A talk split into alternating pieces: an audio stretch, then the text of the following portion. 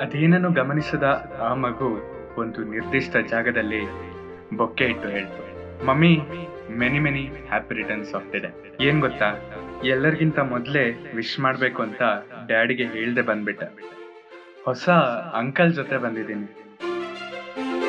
ಇವತ್ತು ನಾನು ಕೂಡ ಬಂದಿದ್ದೀನಿ. ಒಂದು ಒಳ್ಳೆಯ ಕಥೆಯೊಂದಿಗೆ ಇದು ಎ ಆರ್ ಮಣಿಕಾಂತ್ ಅವರು ಬರ್ತಿರುವಂತ ಒಂದು ಕತೆ. ಭಾವತೀರ ಯಾನ ಎಂಬ ಈ ಪುಸ್ತಕದಲ್ಲಿ ಪ್ರಕಟಗೊಂಡಿದೆ. ಕಥೆಯ ಹೆಸರು ಏನಂದ್ರೆ ಗಲ್ಲ ಪೆಟ್ಟಿಗೆಗಿಂತ ಗಲ್ಲ ಸವರುವ ಅಮ್ಮನೇ ಮುಖ್ಯ. ಕೇಳ್ತಾ ಇದ್ದೀರಾ ಅವಿಭಾಜಿತ ಪಾಡ್ಕಾಸ್ಟ್ ನಾನು ಸಂಕೇತ್ ಭಟ್.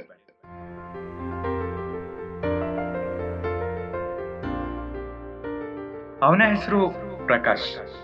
ವೃತ್ತಿಯಿಂದ ಬಿಲ್ಡಿಂಗ್ ಕಾಂಟ್ರಾಕ್ಟರ್ ಮನುಷ್ಯ ಹೃದಯವಂತ ಜಾಲಿ ಫೆಲೋ ಅವನದು ಅತಿ ಎಂಬಂತ ತುಂಟ ಮನಸ್ಸು. ಐದೇ ನಿಮಿಷದ ಅವಧಿಯಲ್ಲಿ ಎಂಥವರನ್ನು ಮೋಡಿ ಮಾಡುವಂತ ಮಾತುಗಾರಿಕೆ ಅವನಿಗೆ ಒಲಿದಿತ್ತು. ಈ ಕಾರಣದಿಂದಲೇ ಆತನಿಗೆ ಗೆಳೆಯರು ಜಾಸ್ತಿ. ಕಿರಿಯರ ಪಾಲಿಗೆ ಆತ ಪ್ರಕಾಶನ್ನ ಗೆಳೆಯರ ಪಾಲಿಗೆ ಪ್ರಕಾಶ. ಹುಡುಗಿಯರ ಪಾಲಿಗೆ ಪ್ರಕಾಶ್ ಮಾಮ. ಮದುವೆ ವಾರ್ಷಿಕೋತ್ಸವದ ನೆಪದಲ್ಲಿ ಬರ್ತ್ಡೇ ಹೆಸರಲ್ಲಿ ಆತ ಕಲರ್ ಕಲರ್ ಬಟ್ಟೆ ಧರಿಸಿ ಬಂದ್ರೆ, ಗೆಳೆಯರಲ್ದ, ಏನ್ರಿ ಪ್ರಕಾಶ್ ರೈ, ಶೂಟಿಂಗಿಗೆ ಹೋಗ್ತಿದ್ದೀರೇನ್ರಿ? ಎಂದು ಕಿಚಾಯಿಸ್ತಿದ್ರು. ಆಗೆಲ್ಲ ಆತ ತುಂಬಾ ಗಂಭೀರವಾಗಿ, ಹೌದು ಸರ್, ಇವತ್ತು ಮೂರು ಶಿಫ್ಟ್ನಲ್ಲಿ ಕೆಲಸ ಮಾಡ್ತಾ ಇದ್ದೀನಿ. ಬೆಳಿಗ್ಗೆ ರಜನಿಕಾಂತ್ ಫಿಲಂ ಲಿ ಕೋಡ್ ಆನ್ಸರ್ ಈ ಶೂಟಿಂಗ್ ಎಂ ಎಸ್ ರಮಯ್ಯ ಕಾಲೇಜಲ್ಲಿ ನಡೆಯುತ್ತೆ. ಮಧ್ಯಾಹ್ನ ಪುನೀತ್ ಹೀರೋ ಆಗಿರೋ ಫಿಲಂ ಫೈಟಿಂಗ್ ಸೀನ್. ಅದರ ಚಿತ್ರೀಕರಣ ಎಂ ಜಿ ರೋಡ್ನಲ್ಲಿ ಸಂಜೆ ಯು ಬಿ ಸಿಟಿಲಿ ಕತ್ರಿನಾ ಕಟ್ ಜೊತೆ ಫ್ಯಾಷನ್ ಶೋ ಈ ಶೋಗೆ ಸಲ್ಮಾನ್ ಖಾನ್ ಅನ್ನ ರಿಜೆಕ್ಟ್ ಮಾಡಿ ನನ್ನನ್ನು ತಗೊಂಡಿದ್ದಾರೆ, ಗೊತ್ತಾ? ಎಂದು ಹೇಳಿ ತುಟಿ ಅಂಚಿನಲ್ಲೇ ನಗುತ್ತಿದ್ದ. ಪ್ರಕಾಶ್ಗೆ ಒಬ್ಬ ಜೀವದ ಗೆಳೆಯನಿದ್ದ. ಆತನ ಹೆಸರು ಸತ್ಯ. ಬೆಂಗಳೂರಲ್ಲಿ ಭೂಮಿಯ ಬೆಲೆ ಹೆಚ್ಚುತ್ತಾ ಹೋಗಿ ನಗರದ ಎಲ್ಲ ಕಡೆಯೂ ಅಪಾರ್ಟ್ಮೆಂಟ್ಗಳು ಎದ್ದು ನಿಲ್ಲುವುದನ್ನು ಕಂಡಾಗ ಬಿಸ್ನೆಸ್ ಮಾಡುತ್ತಿದ್ದ ಸತ್ತಿನಿಗೆ ಒಂದು ಐಡಿಯಾ ಬಂತು. ಆತ ತಕ್ಷಣವೇ ನಗರದ ಹೊರವಲಯದಲ್ಲಿ ಭೂಮಿ ಖರೀದಿಸಿದ್ದ. ನಂತರ ಗೆಳೆಯನಿಗೆ ಫೋನ್ ಮಾಡಿ ಹೇಳಿದ್ದ. ಪ್ರಕಾಶು, ಒಂದು ಮೆಗಾ ಪ್ರಾಜೆಕ್ಟ್ ಶುರು ಮಾಡೋಣ. ನಾನೀಗ ಜಮೀನು ತಗೊಂಡಿದ್ದೀನಿ. ಅಲ್ಲಿ ಅಪಾರ್ಟ್ಮೆಂಟ್ ಕಟ್ಟೋಣ. ಹೇಗಿದ್ರು ನಿಮಗೆ ಫ್ರೆಂಡ್ಸ್ ಜಾಸ್ತಿ ಇದ್ದಾರೆ ಎಲ್ರಿಗೂ ಒಮ್ಮೆ ವಿಷಯ ತಿಳಿಸು. ಫೇಸ್ಬುಕ್ಗೂ ಡೀಟೇಲ್ ಆಗಿ ಸುದ್ದಿ ಹಾಕು. ಪೇಪರ್ಗಳಿಗೂ ಜಾಹೀರಾತು ಕೊಡೋಣ. ಫೇಮಸ್ ಕಂಪನಿಗಳು ಕೊಡ್ತಾವಲ್ಲ, ಅದಕ್ಕಿಂತ ನಾಲ್ಕು ಲಕ್ಷ ರೂಪಾಯಿ ಕಡಿಮೆಗೆ ನಾವು ಫ್ಲಾಟ್ ಕೊಡೋಣ. ಈ ಕೆಲಸದಲ್ಲಿ ಕ್ಲಿಕ್ ಆಗ್ಬಿಟ್ರೆ ಜೀವನ ಪೂರ್ತಿ ಹಾಯಾಗಿರ್ಬೋದು ಪಾರ್ಟ್ನರ್ಸ್ ಅಂತಿರೋದು ನಾವಿಬ್ರೆ. ಒಂದಿಷ್ಟು ಬ್ಯಾಂಕ್ ಲೋನ್ ತಗೋಬೇಕು. ಹಾಗಾಗಿ ಇವತ್ತಿಂದ ಒಂದು ತಿಂಗಳ ಕಾಲ ನೀನು ಜೊತೆಲೇ ಇರಬೇಕು. ಪೇಪರ್ಸ್ ಚೆಕ್ ಮಾಡೋದು ಮೀಟಿಂಗು ವರ್ಕರ್ಸ್ ಹುಡ್ಕೋದು, ಇಂಥವೇ ಕೆಲಸಗಳಿರ್ತವೆ. ಎಲ್ಲವನ್ನೂ ಡೀಟೇಲ್ ಆಗಿ ಮಾತಾಡೋಣ. ಇವತ್ತೇ ಆಫೀಸ್ಗೆ ಬಂದು ಹೋಗು.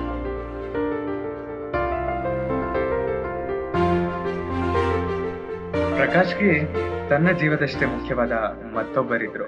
ಅವರ ಹೆಸರು ಸೀತಮ್ಮ. ಆಕೆ ಪ್ರಕಾಶನ ತಾಯಿ. ಅಮ್ಮನನ್ನು ಸದಾ ತನ್ನೊಂದಿಗೆ ಇಟ್ಟುಕೊಳ್ಳಬೇಕೆಂದು ಆತನ ಹಂಬಲವಾಗಿತ್ತು.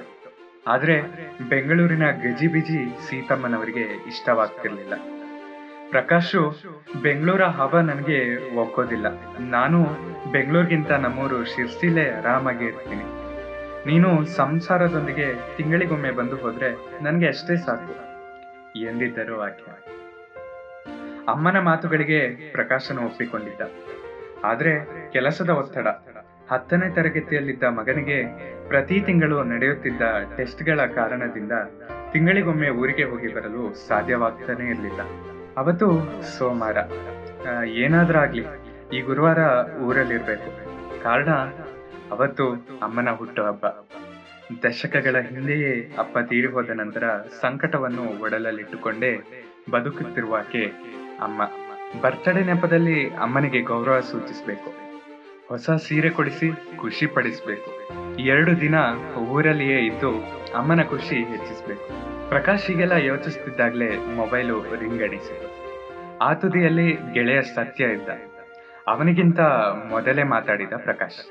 ಅಮ್ಮನ ಬರ್ತಡೇ ನಿಮಿತ್ತ ಈ ವಾರ ಊರಿಗೆ ಹೋಗ್ತಿರುವ ವಿಷಯ ತಿಳಿಸಿ, ಬೇಜಾರಾಗ್ಬೇಡ ಪ್ಲೀಸ್ ಹೇಗಾದ್ರೂ ಮ್ಯಾನೇಜ್ ಮಾಡು ಎಂದ. ಅರೆ ನಿಮಿಷ ಸುಮ್ಮನಿದ್ದ ಸತ್ಯ, ನಂತರ ಹೇಳಿದ. ಪ್ರಕಾಶು, ನಿಂಗೆ ಹೇಗೆ ಹೇಳ್ಬೇಕೋ ಗೊತ್ತಾಗ್ತಿಲ್ಲ. ಬ್ಯಾಂಕ್ನಲ್ಲಿ ಮ್ಯಾನೇಜರ್ಗಳ ಮೂಡು ನೋಡಿ ಮಾತು ಶುರು ಮಾಡಬೇಕು. ವರ್ಕರ್ಸ್ನ ಮೊದಲೇ ಬುಕ್ ಮಾಡಬೇಕು. ಕೆಲಸ ನಡೀತಿದೆ ಅಂತ ಗೊತ್ತಾದ್ರೆ ಮಾತ್ರ ಫ್ಲಾಟ್ ಖರೀದಿಸಕ್ಕೆ ಜನ ಬರೋದು. ಇವತ್ತಿಂದ ಒಂದು ತಿಂಗಳು ನಿನ್ನ ಅಗತ್ಯ ತುಂಬಾ ಇದೆ. ಒಂದು ಕೆಲಸ ಮಾಡು. ಅಮ್ಮನಿಗೆ ಬರ್ತಡೆಗೆ ಗ್ರೀಟಿಂಗ್ಸ್ ಕಳಿಸು. ಮುಂದಿನ ತಿಂಗಳು ಮೊದಲ ವಾರ ಫ್ಯಾಮಿಲಿ ಸಮೇತ ಹೋಗ್ಬ. ನಿನ್ನೊಂದಿಗೆ ನಾನು ಬರ್ತೀನಿ. ಹೀಗೆಲ್ಲ ಯಾಕೆ ಹೇಳ್ತಿದ್ದೀನಿ ಅಂದ್ರೆ, ಇದು ಎರಡು ಕೋಟಿಯ ಪ್ರಾಜೆಕ್ಟ್. ನಾನೊಬ್ನೇ ಹ್ಯಾಂಡ್ಲ್ ಮಾಡೋದು ಕಷ್ಟ. ಹತ್ತು ನಿಮಿಷ ಯೋಚಿಸಿದ ಪ್ರಕಾಶನಿಗೆ, ಗೆಳೆಯನ ಮಾತಲು ಸತ್ಯವಿದೆ ಅನ್ನಿಸ್ತು ದುಡ್ಡು ಮಾಡುವ ಅವಕಾಶ ಎಲ್ಲರಿಗೂ ಎಲ್ಲ ಟೈಮಲ್ಲೂ ಬರಲ್ಲ. ಸಿಕ್ಕ ಅವಕಾಶವನ್ನು ಚಕ್ ಅಂತ ಬಳಸ್ಕೊಳ್ಬೇಕು. ಇಷ್ಟಕ್ಕೂ ಊರಿಗೆ ಹೋಗಿ ನಾನಾದರೂ ಏನ್ ಮಾಡ್ತಿದ್ದೆ?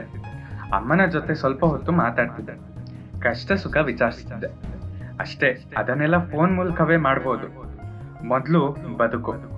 ಸೆಂಟಿಮೆಂಟ್ ಏನಿದ್ರು ಆಮೇಲೆ. ಅಮ್ಮನಿಗೆ ಒಂದು ಬೊಕ್ಕೆ ಸೀರೆನು ಪ್ರೊಫೆಷನಲ್ ಕೊರಿಯರ್ಸ್ನಲ್ಲಿ ಇವತ್ತೇ ಕಳಿಸೋಣ. ಮಲ್ಲೇಶ್ವರಂನ ಫ್ಲವರ್ ಮಾರ್ಕೆಟ್ಗೆ ಈಗಲೇ ಹೊರಟ್ರೆ ತಾಜಾ ತಾಜಾ ಬೊಕ್ಕೆ ಸಿಗ್ತವೆ. ಪ್ರಕಾಶ ಹೀಗೆಲ್ಲ ಯೋಚಿಸಿದಾಗ ಬೆಳಗಿನ ಜಾವ ಏಳು ಗಂಟೆ. ನಂತರದ ಹತ್ತು ನಿಮಿಷದಲ್ಲಿ ಹೆಂಡತಿಗೂ, ಗೆಳೆಯನಿಗೂ ತನ್ನ ಪ್ಲಾನ್ ವಿವರಿಸಿ ಅವಸರದಿಂದಲೇ ಕಾರು ಹತ್ತಿದ ಆತ. ಏಳು ಮುಕ್ಕಾಲರ ಹೊತ್ತಿಗೆ ಮಲ್ಲೇಶ್ವರದ ಫ್ಲವರ್ ಮಾರ್ಕೆಟ್ನಲ್ಲಿದ್ದ. ಟ್ರಾಫಿಕ್ನ ಟ್ರಾಫಿಕ್ನ ಗಿಜಿ ಗಿಜಿ ಶುರುವಾಗುವ ಮೊದಲೇ ಕೊರಿಯರ್ ಕಳಿಸಿ ಸತ್ಯನ ಆಫೀಸ್ ತಲುಪಬೇಕೆಂಬುದು ಅವನ ಉದ್ದೇಶವಾಗಿತ್ತು. ಬೊಕ್ಕೆ ಖರೀದಿಸಿ ಕಾರು ಹತ್ತಬೇಕು ಅನ್ನೋಷ್ಟರಲ್ಲಿ ಅಂಕಲ್ ಎಂಬ ಧ್ವನಿ ಕೇಳಿಸಿತು. ಅತ್ತ ತಿರುಗುದವನಿಗೆ ಕಾಣಿಸಿದ್ದು ಐದಾರು ವರ್ಷದ ಪುಟ್ಟ ಮಗು. ಸಲುಗೆಯಿಂದಲೇ ಈತ, ಏನ್ ಪುಟ್ಟ? ಎಂದಾಗ ಆ ಮಗು, ಅಂಕಲ್, ನನಗೆ ಎರಡು ರೋಸ್ ಕೊಡಿಸ್ತೀಯಾ? ಇವತ್ತು ಮಮ್ಮಿದು ಬರ್ತಡೆ. ಎಲ್ಲರಿಗಿಂತ ಮೊದಲೇ ನಾನು ವಿಶ್ ಮಾಡಬೇಕು ಎಂದಿತ್ತು ಮಗುವಿನ ಉತ್ಸಾಹ ಮತ್ತು ಆ ಮುದ್ದು ಮಾತಿಗೆ ಪ್ರಕಾಶ್ ತಕ್ಷಣವೇ ಮರುಳಾದ. ಆಕೆಗೂ ಒಂದು ಬೊಕ್ಕೆ ಕೊಡಿಸಿದ. ಏಳೆಂಟು ಹೂಗಳಿದ್ದ ಬೊಕ್ಕೆ ಕಂಡು ಆ ಮಗುವಿನ ಕಂಗಳು ಇಷ್ಟಗಲ ಅರಳಿದ್ರು. ಅದು ಹೂಗಳನ್ನು ಎದೆಗೆ ಅವಚಿಕೊಳ್ಳುತ್ತಾ, ಥ್ಯಾಂಕ್ಸ್ ಅಂಕಲ್ ಎಂದಿತು. ನಿಮ್ಮ ಮನೆ ಎಲ್ಲಮ್ಮ, ನಿನ್ನ ಹೆಸರೇನು? ಎಂದ ಪ್ರಕಾಶ್. ನನ್ನ ಹೆಸರು ಭೂಮಿಕಾ ಅಂತ. ಮನೆ ಇಲ್ಲೇ ಹತ್ರದಲ್ಲೇ ಇದೆ ಅಂಕಲ್. ನಿಮ್ ಜೊತೆ ಬರ್ಲ? ಎಂದು ಕೇಳಿತು ಮಗು. ಕೊರಿಯರ್ ಕಳಿಸುವುದು ಬಿಟ್ರೆ ಪ್ರಕಾಶನಿಗೆ ಅಂತ ಅರ್ಜೆಂಟಿನ ಕೆಲಸವೇನೂ ಇರಲಿಲ್ಲ. ಅದಕ್ಕಿಂತ ಮಿಗಿಲಾಗಿ ಮಗುವಿನ ಮುಗ್ಧತೆ ಹಾಗೂ ಮುದ್ದು ಮಾತುಗಳು ಅವನನ್ನು ಮರಳು ಮಾಡಿದ್ವು. ಬರ್ತಡೇ ದಿನ ಉಳಿದೆಲ್ಲರಿಗಿಂತ ಮೊದಲೇ ಅಮ್ಮನಿಗೆ ವಿಶ್ ಮಾಡಬೇಕು ಎಂಬ ಮಗುವಿನ ಉತ್ಸಾಹ ಕಂಡು ಆತ ಬೆರಗಾಗಿದ್ದ. ಹೇಗಿದ್ರು ಈಗ ಟ್ರಾಫಿಕ್ ಇಲ್ಲ. ಹೆಚ್ಚೆಂದ್ರೆ ಹತ್ತು ನಿಮಿಷದಲ್ಲಿ ಮಗುವಿನ ಮನೆ ತಲುಪಬಹುದು ಎಂದ್ಕೊಂಡೆ ಕಾರು ಸ್ಟಾರ್ಟ್ ಮಾಡಿದ. ಹೀಗೆ ಸ್ಟ್ರೈಟ್ ಹೋಗಿ ಮೊದಲು ಲೆಫ್ಟ್ ತಿರುಗಬೇಕು. ಆಮೇಲೆ ರೈಟ್ ಟರ್ನ್ ತಗೋಬೇಕು ಎಂದ ಆ ಮಗು. ಎರಡು ನಿಮಿಷ ಸುಮ್ಮನಿದ್ದು ನಂತರ ಹೇಳಿದಳು ಅಂಕಲ್ ಏನ್ ಗೊತ್ತಾ? ಮಮ್ಮಿ ನಮ್ಮ ಮನೇಲಿಲ್ಲ. ಬೇರೆ ಕಡೆ ಇದ್ದಾರೆ. ನಮ್ಮ ಮನೆಯಿಂದ ಹೋಗಿ ಆಗ್ಲೇ ತುಂಬಾ ದಿನ ಆಯ್ತು. ಬರ್ತಡೇ ದಿನ ಬೇಗ ವಿಶ್ ಮಾಡೋಣ ಅಂತ ಪಪ್ಪಂಗೆ ರಾತ್ರಿನೇ ಹೇಳಿದೆ. ಬೆಳಗ್ಗೆ ಬೇಡ, ಮಧ್ಯಾಹ್ನ ಹೋಗೋಣ ಕಂದ ಅಂದ್ಬಿಟ್ರು. ನಾನೇ ಫಸ್ಟ್ ವಿಶ್ ಮಾಡ್ಬೇಕು ಅನಿಸ್ತು ಅಂಕಲ್ ಅದಕ್ಕೆ ಪಪ್ಪ ವಾಕಿಂಗ್ ಹೋದ ತಕ್ಷಣ ರೋಸ್ ತಗೊಳ್ಳಲು ಬಂದೆ. ಕಾಸು ಕೇಳಿದ್ರೆ ಪಪ್ಪ ಮನೆಯಿಂದ ಹೊರಗೆ ಕಳ್ಸಲ್ಲ ಅನ್ಸ್ತಿತ್ತು. ಹಾಗಾಗಿ ಅವರಲ್ಲಿ ದುಡ್ಡು ಕೇಳಲಿಲ್ಲ. ಈಗ ಮಮ್ಮಿಗೆ ವಿಶ್ ಮಾಡಿ ನಾನು ಹೋಗ್ಬಿಡ್ತೀನಿ. ಓಹೋ ಗಂಡ ಹೆಂಡತಿ ಮಧ್ಯೆ ಜಗಳ ಆಗಿರ್ಬೇಕು. ಬಹುಶಃ ಆ ಹೆಂಗಸು ಮುನಿಸ್ಕೊಂಡು ಅಣ್ಣ ಅಕ್ಕನ ಮನೆಗೋ ತವರು ಮನೆಗೋ ಬಂದಿರ್ಬೇಕು. ಈ ಮಗುವಿಗೆ ಅಮ್ಮ ಇರುವ ಜಾಗ ಗೊತ್ತಿರ್ಬೇಕು. ಮಧ್ಯಾಹ್ನ ಬಂದು ಊಟ ಮುಗಿಸಿ ರಾಜಿ ಮಾಡಿಕೊಂಡು ಹೆಂಡತಿ ಜೊತೆ ಮನೆಗೆ ಹೋಗುವುದು ಆ ಮಗುವಿನ ತಂದೆಯ ಪ್ಲಾನ್ ಇರಬೇಕು ಎಂದೆಲ್ಲ ಅಂದಾಜು ಮಾಡಿಕೊಂಡ ಪ್ರಕಾಶ್. ಆ ಮಗುವಿನ ಸಲಹೆಯಂತೆ ಕಾರು ಓಡಿಸ್ತಿದ್ದ ಐದು ನಿಮಿಷದ ನಂತರ ಮೈದಾನದಂತಿದ್ದ ಏರಿಯಾ ಕಂಡಾಗ, ಅಂಕಲ್, ಇಲ್ಲೇ ನಿಲ್ಸಿ ಎಂದ ಮಗು. ಇನ್ನಿಲ್ಲದ ಅವಸರದಿಂದ ಆ ಬೊಕ್ಕೆಯೊಂದಿಗೆ ಕೆಳಗಿಳಿದು ಒಂದು ನಿರ್ದಿಷ್ಟ ಜಾಗದ ಕಡೆಗೆ ಸರಸರನೆ ನಡೆಯಿತು. ಕುತೂಹಲದಿಂದ ಆ ಮಗುವನ್ನು ಹಿಂಬಾಲಿಸಿದ ಪ್ರಕಾಶ್. ಎರಡು ನಿಮಿಷದ ನಂತರ ಅಚೇತನನಾಗಿ ನಿಂತು ಬಿಟ್ಟ ಕಾರಣ, ಆ ಮಗು ಕರೆ ತಂದಿದ್ದ ಜಾಗ ಒಂದು ಸ್ಮಶಾನವಾಗಿತ್ತು. ಬೆಳಗಿನ ಜಾವ ಆದಿದ್ದರಿಂದ ಅಲ್ಲಿ ಯಾರೂ ಇರಲಿಲ್ಲ. ಅದೇನನ್ನು ಗಮನಿಸದ ಆ ಮಗು? ಒಂದು ನಿರ್ದಿಷ್ಟ ಜಾಗದಲ್ಲಿ ಬೊಕ್ಕೆ ಇಟ್ಟು ಹೇಳ್ತು. Mummy many many happy returns ಆಗ್ತಿದೆ. ಏನ್ ಗೊತ್ತಾ? ಎಲ್ಲರಿಗಿಂತ ಮೊದಲೇ ವಿಶ್ ಮಾಡ್ಬೇಕು ಅಂತ ಡ್ಯಾಡಿಗೆ ಹೇಳ್ದೆ ಬಂದ್ಬಿಟ್ಟೆ. ಹೊಸ ಅಂಕಲ್ ಜೊತೆ ಬಂದಿದ್ದೀನಿ. ಸ್ವಲ್ಪ ದಿನ ಆದ್ಮೇಲೆ ಅಮ್ಮ ವಾಪಸ್ ಬರ್ತಾರೆ ಅಂತ ಡ್ಯಾಡಿ ಹೇಳ್ತಾರೆ ಹಾಗಾಗಿ ನಾನು ಕಾಯ್ತಾ ಇದ್ದೀನಿ. ಬೇಗ ಬಂದ್ಬಿಡು ಮಮ್ಮಿ. ಇನ್ನೊಂದ್ಸಲ ನಿನಗೆ ಹ್ಯಾಪಿ ಬರ್ತಡೆ ಅಷ್ಟು ದೂರದಲ್ಲಿ ಶಿಲೆಯಂತೆ ನಿಂತು ಎಲ್ಲವನ್ನು ಗಮನಿಸುತ್ತಿದ್ದ ಪ್ರಕಾಶ್, ಏನು ನಡೆದಿರಬಹುದು ಎಂದು ಈತ ಅಂದಾಜು ಮಾಡಿಕೊಳ್ಳುತ್ತಿರುವಾಗಲೇ ಆ ಮಗು ಬಂದು, ಅಂಕಲ್, ಹೋಗೋಣವಾ? ಈತ ಏನು ಹೇಳಲು ತೋಚದೆ ಹೆಜ್ಜೆ ಮುಂದಿಟ್ಟ.